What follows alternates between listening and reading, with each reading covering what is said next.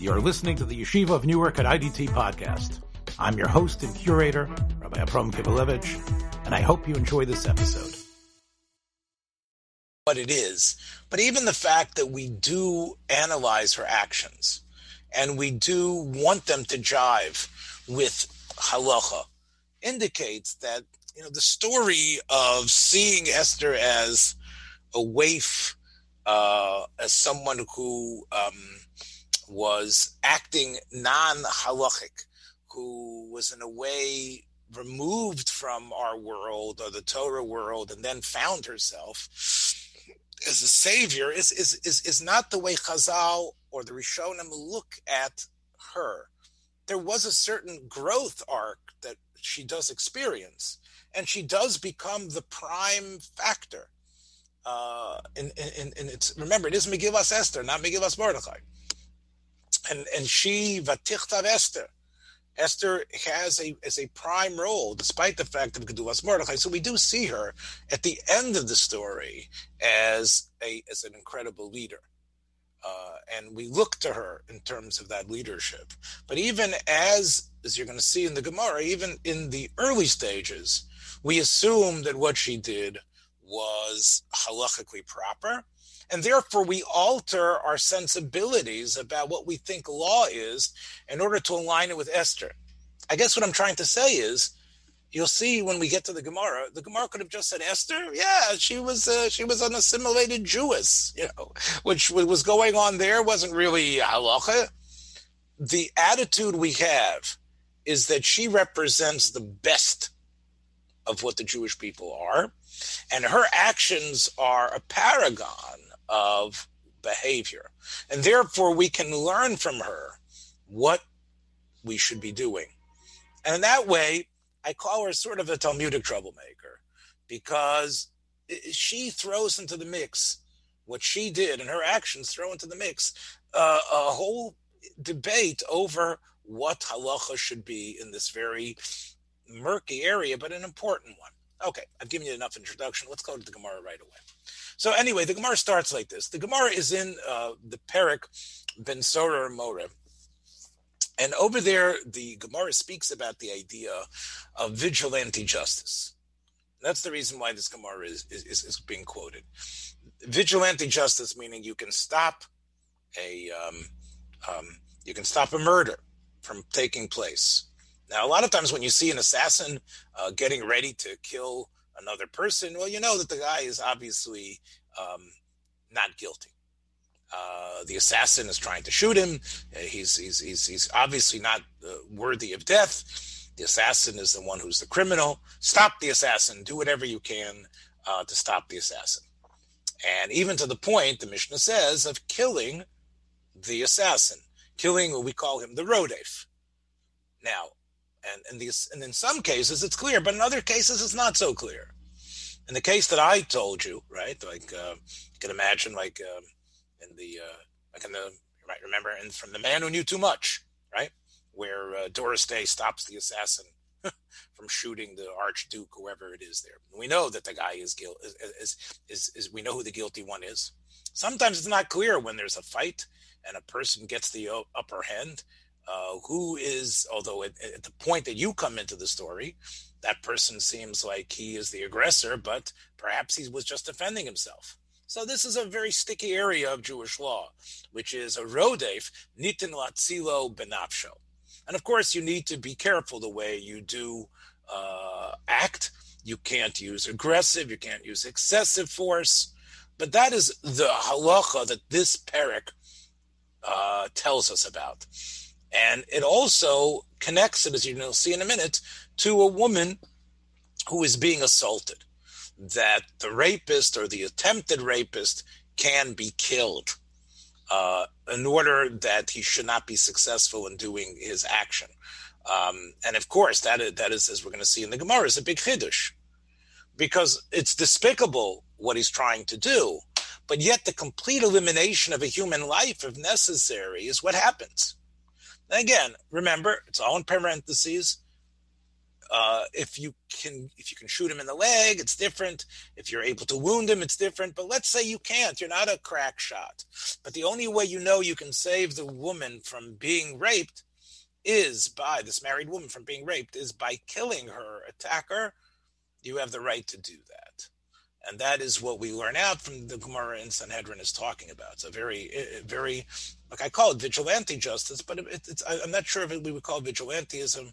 Um, it, it, really is uh, extremely, uh, it, you know, look what you're doing. You're taking uh, the life of someone and you're assuming uh, that you have the right to do that. And, and how that works, I'm not getting into. Uh, you're allowed to do it. Is it a mitzvah? Possibly. Are you uh, acting like Besdin? Possibly. Be, in this background, the Gemara gives us the source. But the Gemara actually ends up telling us about some other mitzvahs or some other issues. So let's take a look.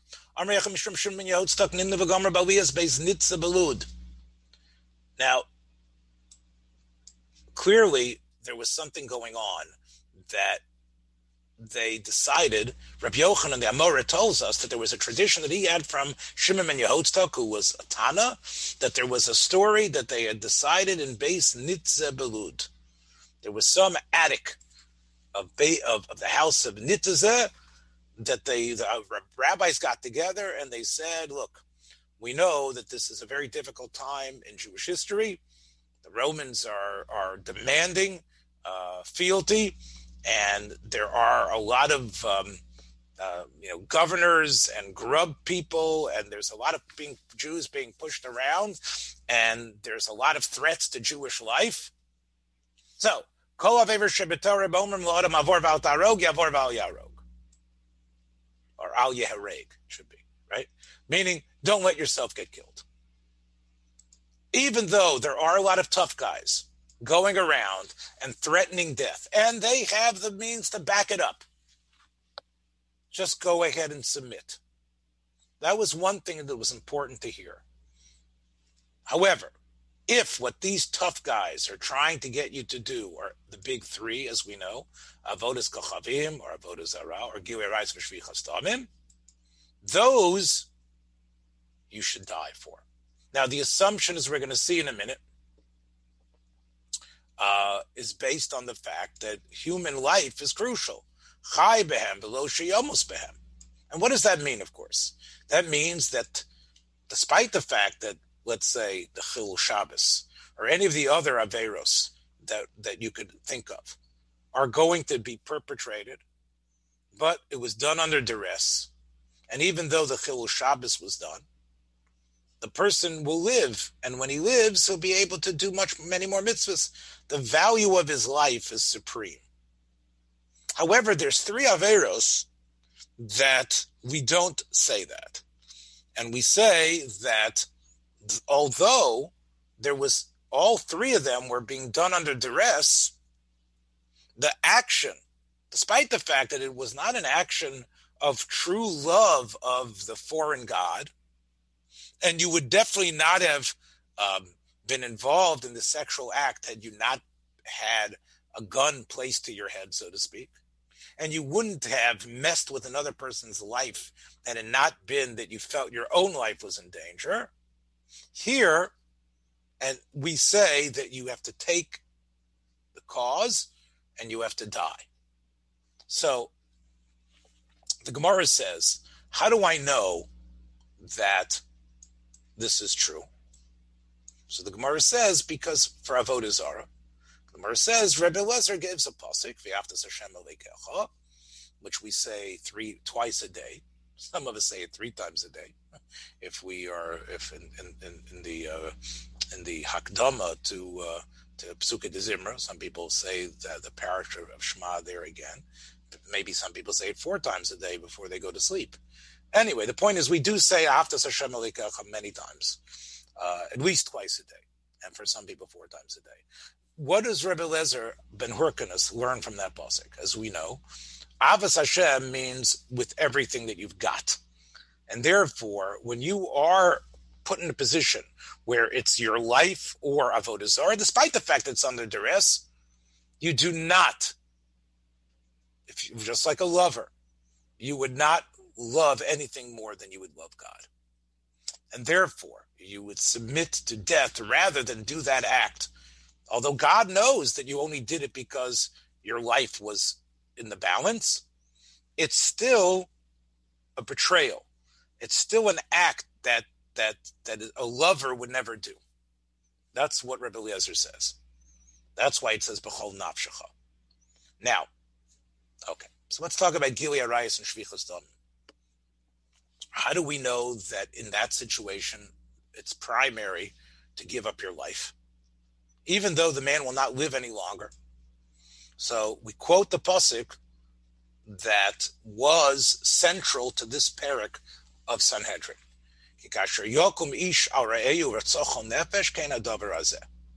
Now we know what that's talking about, right?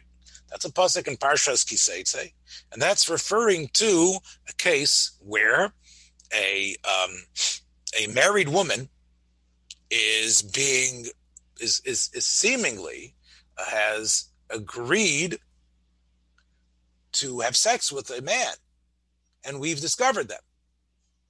So the Gemara says that since it happened in a field where she didn't expect people to be there, it was happening basode, not by ear. Um, she couldn't do anything, and the pasuk says that that uh, as if someone has been trying to kill her. It's like the rapist is like a murderer. Now, the Torah doesn't really need to explain halacha. The Torah could just say she's off the hook. Lenara lesasa dover. Ein bachet it could just say this girl, you can't kill her. Why does the Torah has to give this rationale? It's a good rationale, but the Torah doesn't need it. And that's why Chazal ask, what do we really learn from Rotseach? What is it that Rotseach teaches us about Nara Marosa? In other words, this is the parsha that says Nara Marosa, um, you don't kill her what is what what did Rotseach teach us? Hmm. So Chazal say it looks like it's teaching us something, but actually Rotseach is the one that we learn something about Ritzicha from from Arias, which is that halacha that we just said. Naru Marasa is the one that we see because it says what does it say? It says Ein Lo Moshiach. I didn't show you that part of the pasuk, but it says Ein Lo Moshiach. Nobody could have saved her. From there, Chazal learned that if someone could save her, he should save her, even to the point of killing the rapist. And that teaches that Rotseach also has that din. So Nar is the source for saving the woman at all costs, even if it means killing the rapist. But now that the two are together, a hekesh exists. Umakish nara marosa rotzeach, marotzeach yareg val yavor, af nar tehareg val tavor. Now this was the girsa that was found in most of the Kisvei Yad. Let's read it again. Nara marosa is like rotzeach, just like a rotzeach. If somebody would want to kill you, if you don't kill someone else, our maras is the same way. What is it the same way? So look at the words. Tehareg vial tavor sounds she should die. Now remember, the pasuk is talking about someone who has a, a, Jewish man who has who has forced himself upon a married Jewish young woman. Okay. It also says don't do anything to her because she was being assaulted by someone seemingly who was going to kill her. But here it says tehareg v'al tavor. Here it says she should die. That it sounds like the woman should die and not do the avera if she is being Right? So even though the case of the Torah itself is a case where we don't know, I mean, it could be the man, you know, is so strong that she has no force, she can't stop him from what he's trying to do. But here it says Tahareg Val Tavor. So it sounds like, if you read the Gemara, that she should want to die and she should say no no no. And even though the guy's beating her and hitting her she should she should she should she should not submit as a living person to his sexual advances even to the point of letting herself get killed. That's what the words in the gemara seem to say. Tareg valtavor okay. Now how do you know when it comes to ritzicha that if someone tells you go kill him or i'll kill you that you should let yourself be killed so the Gemara says it's a svara, one of the greatest svaras that you probably have in Shas. The Gemara illustrates it because it happened in the, in the, in the case of Rabbah. But so Rabbah illustrated what the svara was. It's not that we needed Rabbah before Rabbah's time. We didn't know the svara. The svara was there. And what is the svara? The svara is like Rabbah articulates it. Someone came to Rabbah and said, I've been given this ultimatum. Unless I kill this person, I'm going to be killed. And Rabbah said, "You then you should let yourself be killed. Don't don't go out there and kill anyone." This, of course, here comes the svara. Mi yemer the dama didoch dilma dama to hu gavra sumaktve. Who's to say that your blood is sumak, which is either sweeter, redder, right? Sumak, uh, more significant. Maybe he's more significant for you to actually go and do that. So that's a logic. That logic is taken over to Gili Arias, where that logic doesn't necessarily apply. Right? In Gili Arias, you could say, what, I should die? She should die. Tahareg Vial Tavor. She should be dying. Maybe she should live. I understand when it comes to Avodah Zarah. Avodah Zarah, it's like, yeah, I was forced to do it, but it's still I can't live with this betrayal. It's like it's like yeah, you, you were forced to do this avodah zara, but again, at that moment, you had to kiss the idol, you had to cut, the, you had to slaughter something for the idol. So even though you were doing it under duress because you didn't want to die, you still did the action, and that action is sort of a betrayal to the purpose of what it means to be in love with God and to have a relationship with God. One could understand that. Again, the Marranos and others rationalized that they were going to they were going to fight to live another day. And there is an opinion, by the way, in the Gemara, Rabbi Shmuel, who disagrees with Rabbi Eliezer and says that you should uh, uh, uh, live to fight another day. And, and that was an attitude that was taken by many, many Jews. However, from this Gemara itself, we see okay, we can we can understand that when it comes to uh, Gili Arayas, hmm, what what is the idea? It isn't. It's almost like a hekesh, and yeah. So let, let's read it again. When it comes to Gili Arayas, it's sort of in the middle. We need a limud. When it comes to Avodah Zarah, well, Avodah Zarah is the ultimate love of God. The denial of God is doing Avodah Zarah look at the Cheit Ha'Egel, and you can see again why you know it, it, it, it, still hovers over us in such a strong way. When it comes to murder, so the logic tells you, of course, that you cannot take an action and assume, even though you are a tzaddik, and even though you know how many mitzvahs you do, you can't really know, and nobody knows what human value is. And when you take that action, even though it's under duress, there's there's no way possible that could be sanctioned, and therefore you have to submit to death. Um, when it comes to Arias, though, we have a limud from a hekesh.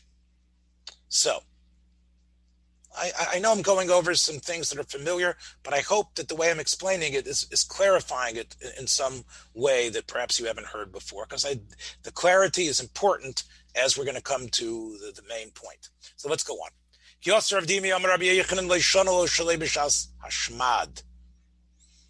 Meaning, all of this is true.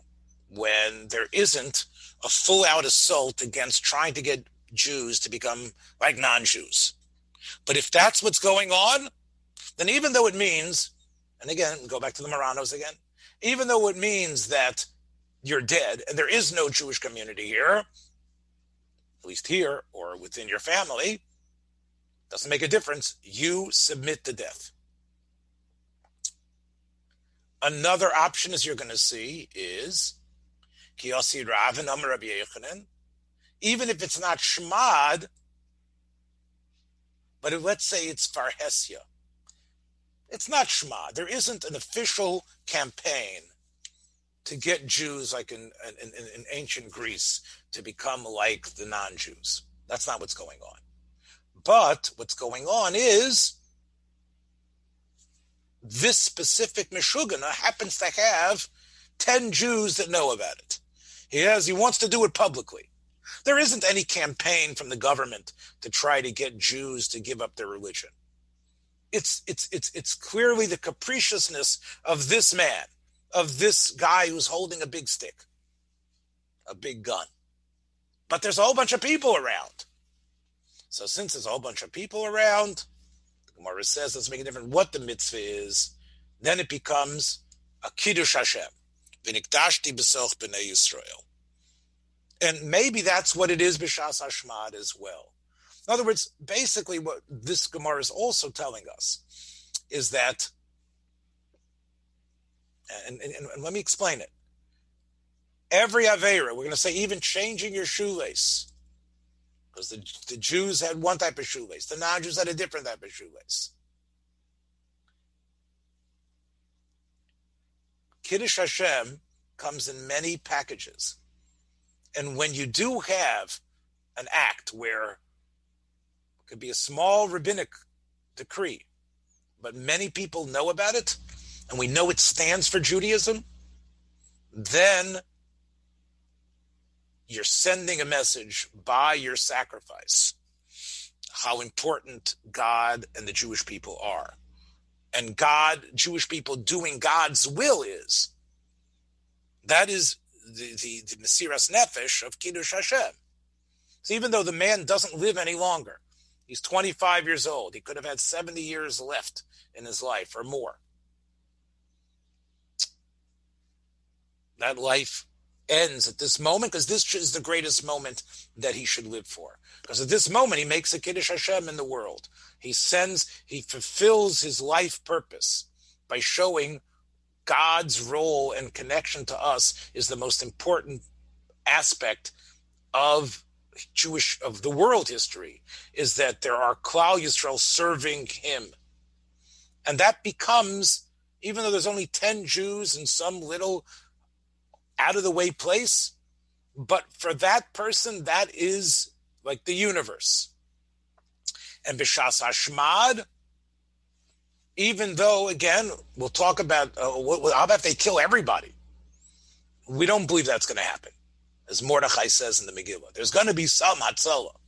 But even though there's going to be mass martyrdom, mass martyrdom, because it was martyrdom for the sake of being a Jew, what they were Bashas Ashmad, that was indicated to be the correct thing to do. That's that's the moment of Kiddush Hashem. That's the moment of saying what God wants in the world is primal. And therefore, even though so many people die and weren't able to produce children and grandchildren and generations to come, that's not the way it's about. It's not the biological imperative to exist there's something greater than the biological imperative to exist, which is to live as God's people and to live with the purpose that God created us in order to make the world better, to give Torah to the world. And even though it's a time of great darkness that that that, that God has allowed these monsters to run roughshod over the Jewish people, the fact that they did not submit and and that, that message that was sent to the monsters themselves and to the people who eventually find out about it is is is is is, is as important in our way to the thousands of generations that would have still existed had that person lived and could have run away and and and and, and, and fathered other children. And that's this incredible statement that Chazal are making. This is the most important moment of your existence, and it now trumps you living and getting married and having children and everything else that you could do as a biological being to continue the Jewish line. That is what we're saying is the mitzvah of Kiddush Hashem. Okay. Now, then the Gemara asks, after the Gemara proves it, that it's it's ten people, the Gemara asks, here's the troublemaker. Ha Esther Farhes You're saying anything in Farhesia, you have to give up your life. What about Esther? Why didn't she give up her life? Ten Jews knew about it. Now, again, we all know that there's this, like, nobody knows Clark Kent is Superman. I mean, uh, idea. I mean, here's Esther. She's friendly with Mordecai. She tells Mordecai uh, some stuff. Uh, Mordecai tells her when he hears about Bigsan and Teresh. Uh, people know that they were. She was. Nobody knows she's Jewish among the uh, the in, in, the um, in the palace, but all the Jews know. So it, there's this Farhesia, right? And again, this is one of these things that one of the people talk about the Hashgacha Pratis of the of the Megillah. That people somehow Achashverosh doesn't know she's Jewish, and Haman doesn't realize she's Jewish, or part of the a part of the Yehudim, but everybody else knew. Uh, uh, Rabbi Kivelevitz, yes, uh, I, I I just want to make sure that I am not assuming more or less than I should be assuming on on this case. Um, of course, we have the tradition that uh, Esther was married to okay. Mordecai. Okay. But but uh, there, I know, although it may be a minority, there are some who say that she wasn't.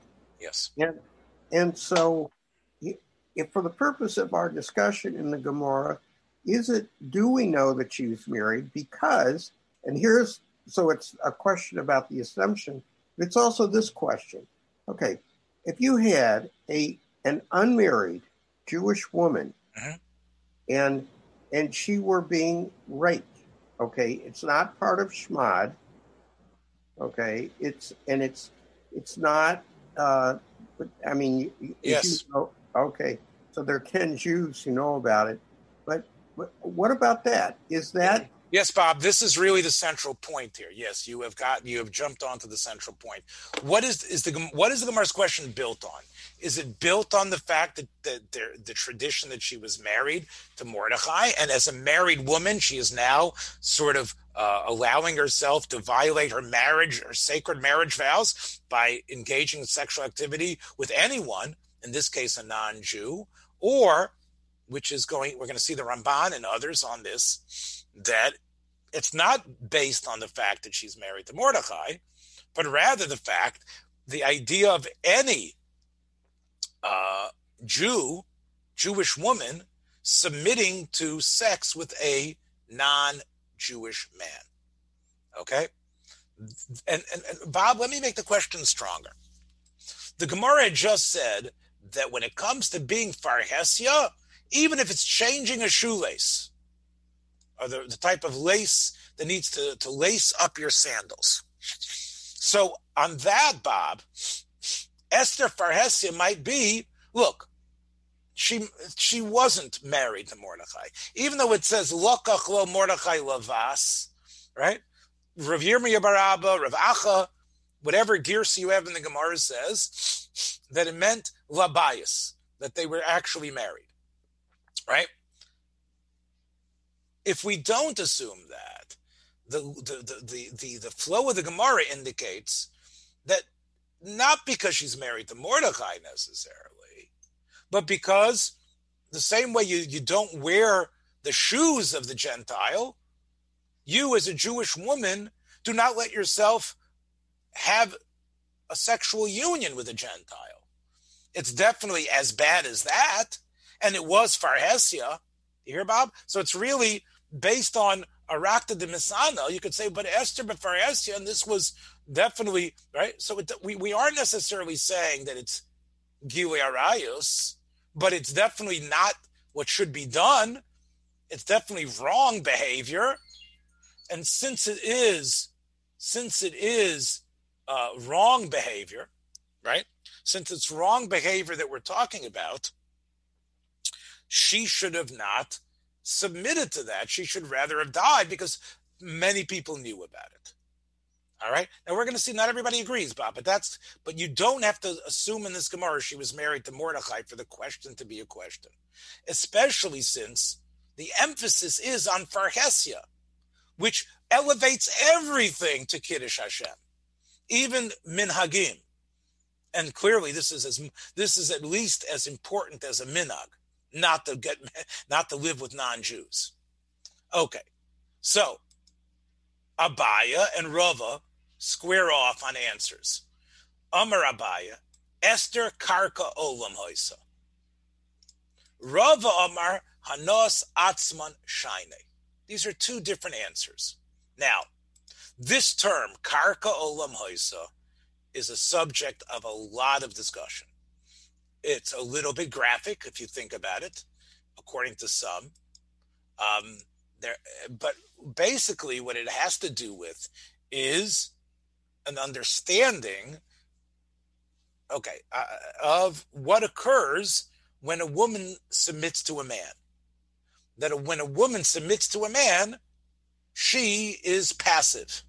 Now, does this mean complete passivity, that she's like frigid or doing nothing and just allowing Achashverosh or whoever, Achashverosh is obviously the man involved? Or what does what it means is that even though Esther is obviously expected to act like a woman who's sort of getting pleasure out of it and acting like a regular woman engaged in sexual activity, but since ultimately the Avera of having relations with the woman is not about the the and we talked about this when we talked about what Leisikravu means. It's not about the foreplay, it's not about the actions, it's not about the coquettishness, it's not about the hugging and kissing. It's ultimately about the act of sex. And in the act of sex, ultimately, whatever she does is really un- inessential. Because in the act of sex, it's karka olam. And again, using this imagery isn't just like a stone, but rather the idea of being implanted, right? Karka is something that you plant seeds in. So ultimately, this is all about just being implanted in. That's really what the Isser is. And therefore, that's something that is not considered an action. So, unlike wearing uh, a uh, uh, shoelace where you where, where, where you actually take the lace and put it on here despite all the you know the, the events that lead up to it the action itself is a passive one ultimately. I mean there's other ways to learn abaya but I think this is the one that, that, that, that resonates. I think the Ramban understands it this way. It isn't about being dragged, kicking and screaming. It isn't the fact that she's frigid and, uh, and like a like a stone. It means that Esther Karka Olam is another way of saying all women are basically Karka Olam. So Esther has really been very novel on some level because because we need to justify Esther, we have now come up with something which is very very interesting, and it has uh, a, a, lot of ramifications about this avera. Right now, is it only true as we were talking with Bob for someone who's not married? For example, would Karka Olam also take away the Yarag Valyavor from a married woman? Or from a married woman with a married Jewish man. Is that possible? Is it possible? Now, is it, because if that's true, then the whole Aveira, we know that men and women are both uh, adjured not to engage in sexual activity, illicit sexual activity. So how could karka olam, which is sort of like a, um, you know, a, um, a, a, scientific or or sociological take on ultimately what happens in a sexual union how could that now if that's true can we use that to sort of like shatter the Jewish law, which says that men and women are both bound by these uh, by these strictures. So we need to step back and say probably the following: that karka olam is true, but it's only a factor when we're talking about life or death. Meaning, where what you're talking about is losing your life. So the fact that your life is on the line, we downgrade the Avera of the sexual activity with the man. Had it not been a question, had she had she be willfully, and there's no, it wasn't like she was doing it under duress of life or death, then we would not necessarily say that uh, we wouldn't say it's allowed. We would actually say that it's that it's prohibited. But karka olam in this situation is enough to change things. Let's take a look at Rava's answer. Rava says hanos atzman shaine. Rava says that when what they're after is their own pleasure, things are different. Okay, so let's go to Esther again. Achashverosh was after his own pleasure. He wants to be pleasured by this woman. He wants to have a queen. All those things are things that he wants. So, because of that, we don't necessarily have to analyze and say that all women are passive. That could be considered activity as far as Rav is concerned. But the, we are zeroing in, and listen to what we're saying. It's Parhesia. All the Jews know about it. It could be the moment to make a Kiddush Hashem, However, there's another factor here, which is, which says he just wanted to get his jollies. So, Kiddush Hashem would be there's 10 people here. It's not Shas Hashmad. Jew, I want you to do something against Judaism. There's 10 people around. Eat that McDonald's cheeseburger. Eat it. There's no Shas Hashmad. It's not like Jews everywhere in this country are being forced to do it. But this Meshuggah got this idea that he wanted you to do it. Hey, I'm sadistic. I want to see you do it. So now, since there happens to be 10 Jews watching it, this is your moment of Kiddush Hashem. But if it's clear that it's not about making you do the Avera, it's because he wants it for himself. So even though 10 people know about it, that smother that smooths over the whole atmosphere and what it's about is about the desires of the the rapist or the or Achashverosh. And since that's what it's about, that's the primal thing here, despite the fact that 10 people know about it. So there's no inyan of giving up your life because it's anos atzman. Anos atzman shining. Now Rava proves that because then he says, hani uh, kavaki We know that here in Bavel, we uh, consistently, when they have their Zoroastrian fire religion, we give them these these these fire censures in our house and they take it and they gather them all into their church, into their whatever it was called. And it was all part of their religion. And it's somehow, so why do we do that? So it must be because, Rava said, because really they they like being warm too. Yeah, it is part of some religious thing, but really, when they get that, when they get all that, that get all those space heaters, when they get all that, all that fire from everybody's house, it's really, oh, this is nice and hot here. Oh, it's nice and warm. Yeah, it's really warm here in the church. So even though it's sort of part of an avodah zara, but it really uh, zeroes in on everybody's nice and warm and comfy with the heat. So that gives us the right to contribute and we don't see it as, oh, Jews, you've now given to Avodah Zarah. No, because we haven't gone and, and bowed down and we haven't, you know, helped erect some sort of idol. We've given them fire, which they enjoy in their place of service, and they all enjoy sitting by the pot-bellied stove and, and feeling nice and warm and toasty. So therefore, that becomes primal. And the Avodah Zarah part becomes insignificant. And Rava said the same thing that let's say you would have a situation where uh, some crazy non Jew says to a Jew, I'll kill you unless you go ahead and mow my lawn on Shabbos and take some of that uh, crabgrass or take that stuff that's growing there, that shachas. I want you to, to, to, to mow it and gather it. Now, if he says, Rava says, and freed my animals.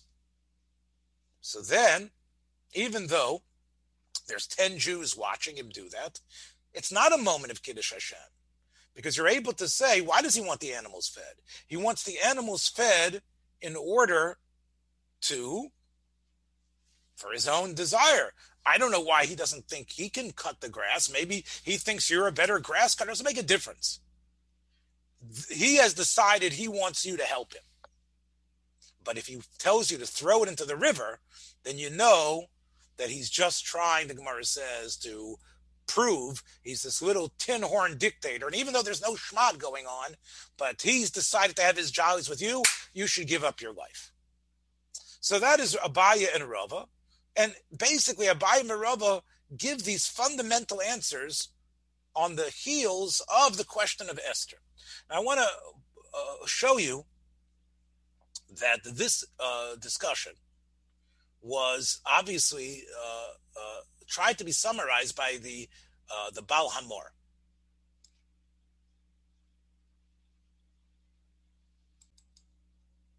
I mentioned a number of weeks ago that one of the early works the Ramban wrote was his defense of the Rif.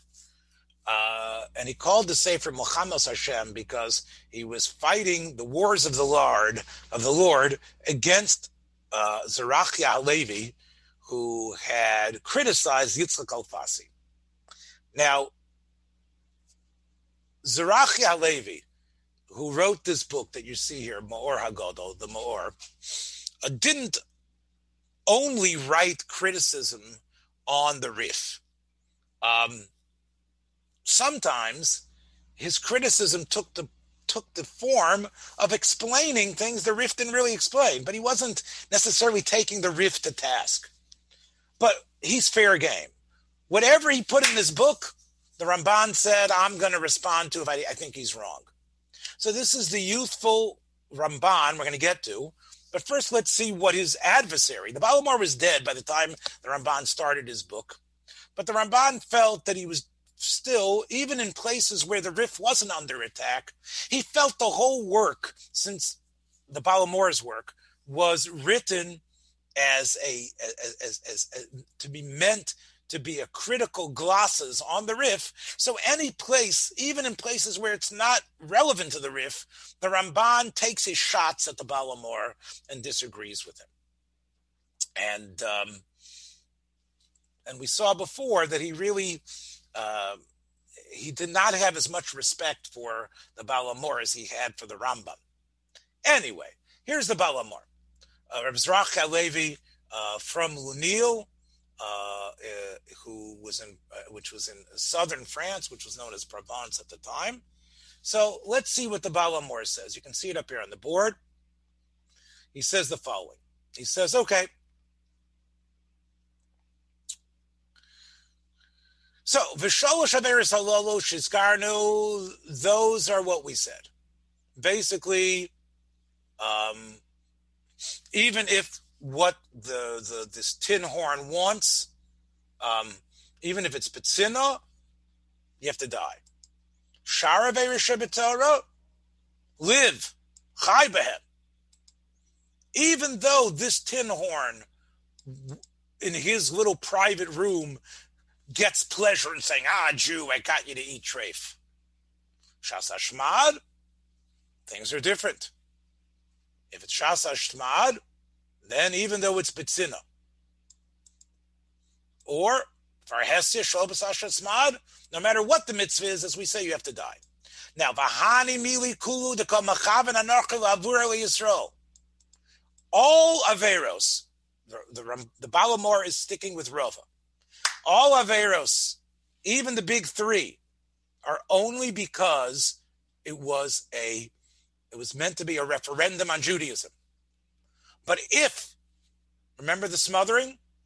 If you can see it's about what the guy wants, then it doesn't make a difference. Even the big three. And what's the proof? The proof is Esther. Because Esther was Gili Arias.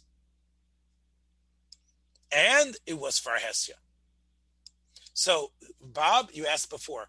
The Ramban, beforehand, it doesn't necessarily Esther was Arias, just Esther was Farhesia. The Baal HaMaor is saying Esther was Arias. Now, uh, what was the Arias? Was it because she was married to Mordechai, or is it Arias living with a non-Jew? We'll see in a minute. But anyway, the point is, is that Hanos Atzmon helps. Now, how do you know Esther is Arias? Because of the of what Bob quoted. The Gemara says in Megillah that Esther was married to Mordechai. And therefore, our Gemara probably assumes the same thing.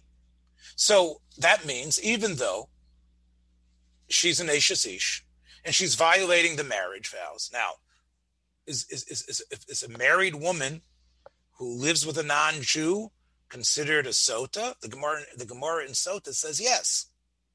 So even though Achashverosh is not Jewish, you could assume that that's considered a. That's considered an aver like a. Um, and still we say that an aver like a not because she's passive, but because it's all about what he wants.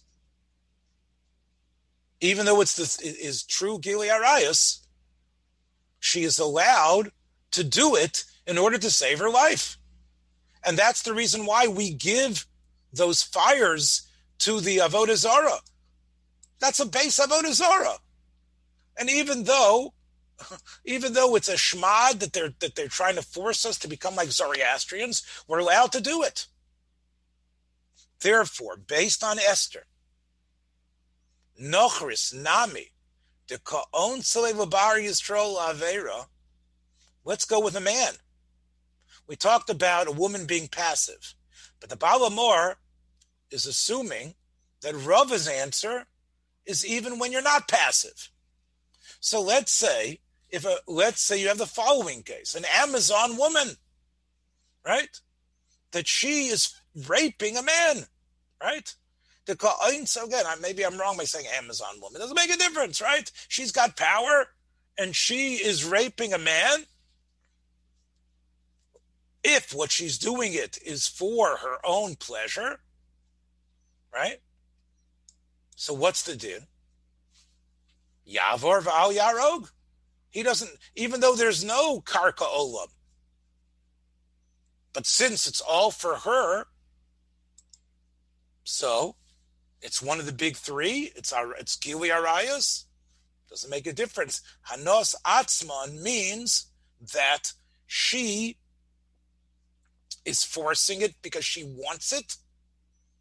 And we learn from Esther whenever the it's the desire of the other person that's that's that that's paramount. So that would apply to a man as well. And even if everybody knows about it, even bishmas hashmad.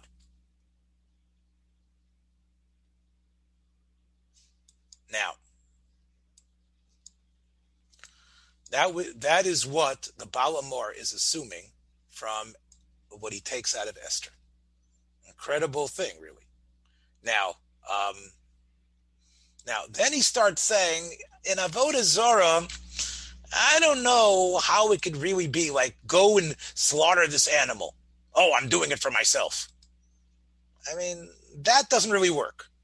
If I if I tell a Jew I want, and let's say only only the Jew knows about it. Come, come to the altar and slaughter this animal.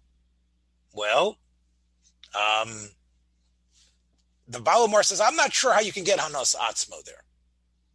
Because there, you know, we understand about the fire, because there it's sort of not, you know, they're all enjoying the, the potbelly stove. But if it's if it's to do an act of an avodah itself, I don't see how Anas Atzman is there. I mean, he might be clapping and saying, Oh, I'm so happy that you're slaughtering this animal and spilling its blood. But it doesn't give him direct pleasure. It's not like something that he's getting benefit from. So therefore, Avodah Zarah, Balamor says, yeah, Hanos, Rava's answer really doesn't work. And you know what? By murder too. Now, even though the guy really wants the other guy dead, right? Right? The guy really wants him dead. Oh, I hate this guy. Oh, I, I can't kill him though. But I'm going to be so happy. So even though he only wants him dead because he'll be able to, to take over his uh, his job or whatever it is, but that can't be allowed. There's no way Hanos Atzman can work there, the Balamor says, because that's based on the Svara. That's based on the Svara of my chazis. That uh, you can't say you're better than him. So that svara works no matter what. You you can't start saying, well, this is an act that it's only about the guy's pleasure or the the, the, the guy who's forcing my his pleasure. I only did it because yeah. Well, first of all, I would have died if I wouldn't have done it, and secondly, he just wanted to get that other guy out of the way, and he just enjoyed seeing him dead. That can't work because we see the, the, the, innate logic that we say is for the reason why you have to submit to death would counter that. So basically, it's only when it comes to Gili. And even though we made a hekesh between Nara Marosa and Rotseach, and we said just like Rotseach, Yarag Val Yavor, Nara Marosa also Yarag Val Yavor, it's not exactly the same. Um, okay. Now, now, Then the Balmor says, why didn't he, the Balmor asks the question, why did the Gemara only call Esther Farhesia though? If it's true that Hanos Atzman can work even for Gili Arayas, it doesn't work for uh, uh, uh Shfichas Damim. I hope I've explained. It doesn't work for Ritzicha as I said. It doesn't work for avodah zarah because it's pretty hard to find a case where you're slaughtering an animal or doing any of the avodas and it's somehow. But why the Balamor is asking? This is also the question of Tosfos and others. Why didn't the Gemara just jump in right away when the Gemara says you're supposed to die for the big three? Why didn't the Gemara mention Esther right away? Why did the Gemara wait till it got to this thing of Farhesia? Right? Remember, that's why I wanted to learn the Gemara with you. The Gemara starts with the big three. Then the Gemara says the other Averas, you're supposed to live. Then the Gemara says, yeah, but that's if it's not Shas Hashmad. And even if it's not Shas Hashmad, but it's Farhesia, you still have to give up your life. Then oh, what about Esther? Esther was Farhesia. Shouldn't the Gemara have, have tooted the horn about Esther much earlier?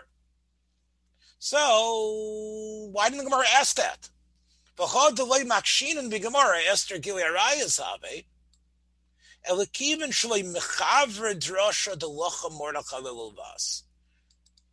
Like Bob was implying, not everybody holds that. So our Gemara, even though the Balamar started saying, is, is, probably in agreement with that, but it's not so clear. In Pshat, it's definitely not what the Pshat is that Mordechai and Esther were married. So therefore, we leave it alone. We make sure she was just a Jewish girl, not a married woman. Then the Balamor has a big chiddush. Talk about Esther being a troublemaker.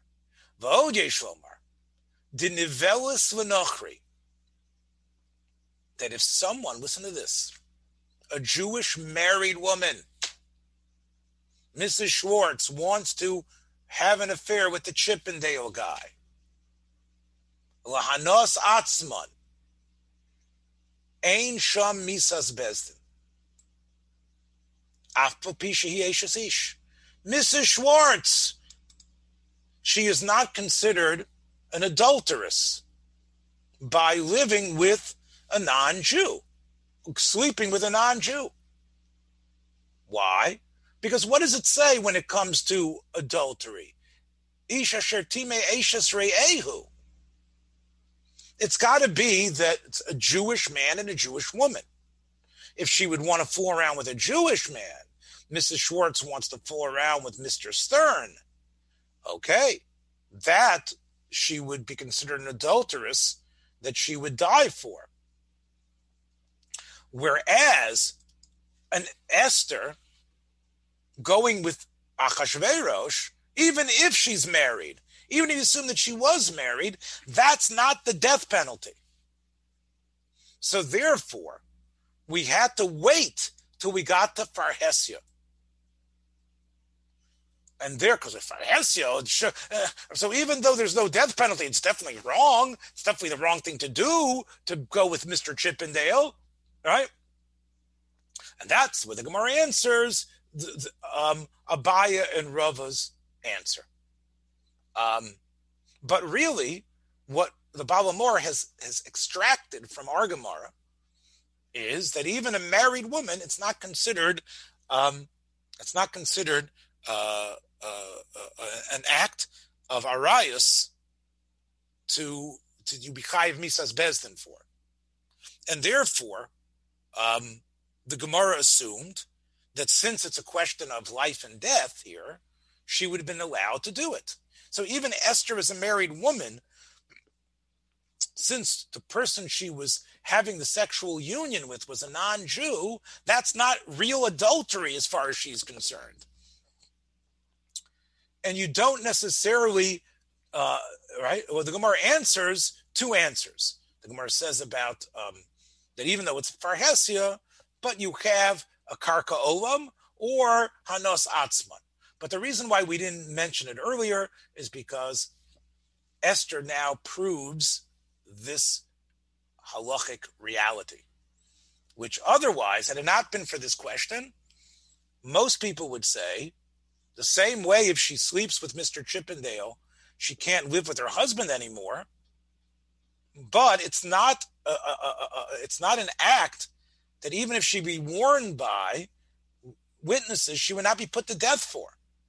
It would not be considered an act of adultery that you she would be guilty of the death sentence if she would do it willfully.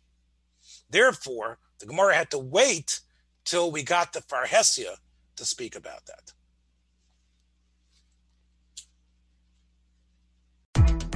Thanks for joining us for another episode from the Yeshiva of Newark at IDT Podcast. Be sure to subscribe on your favorite podcast app so you don't miss a single episode.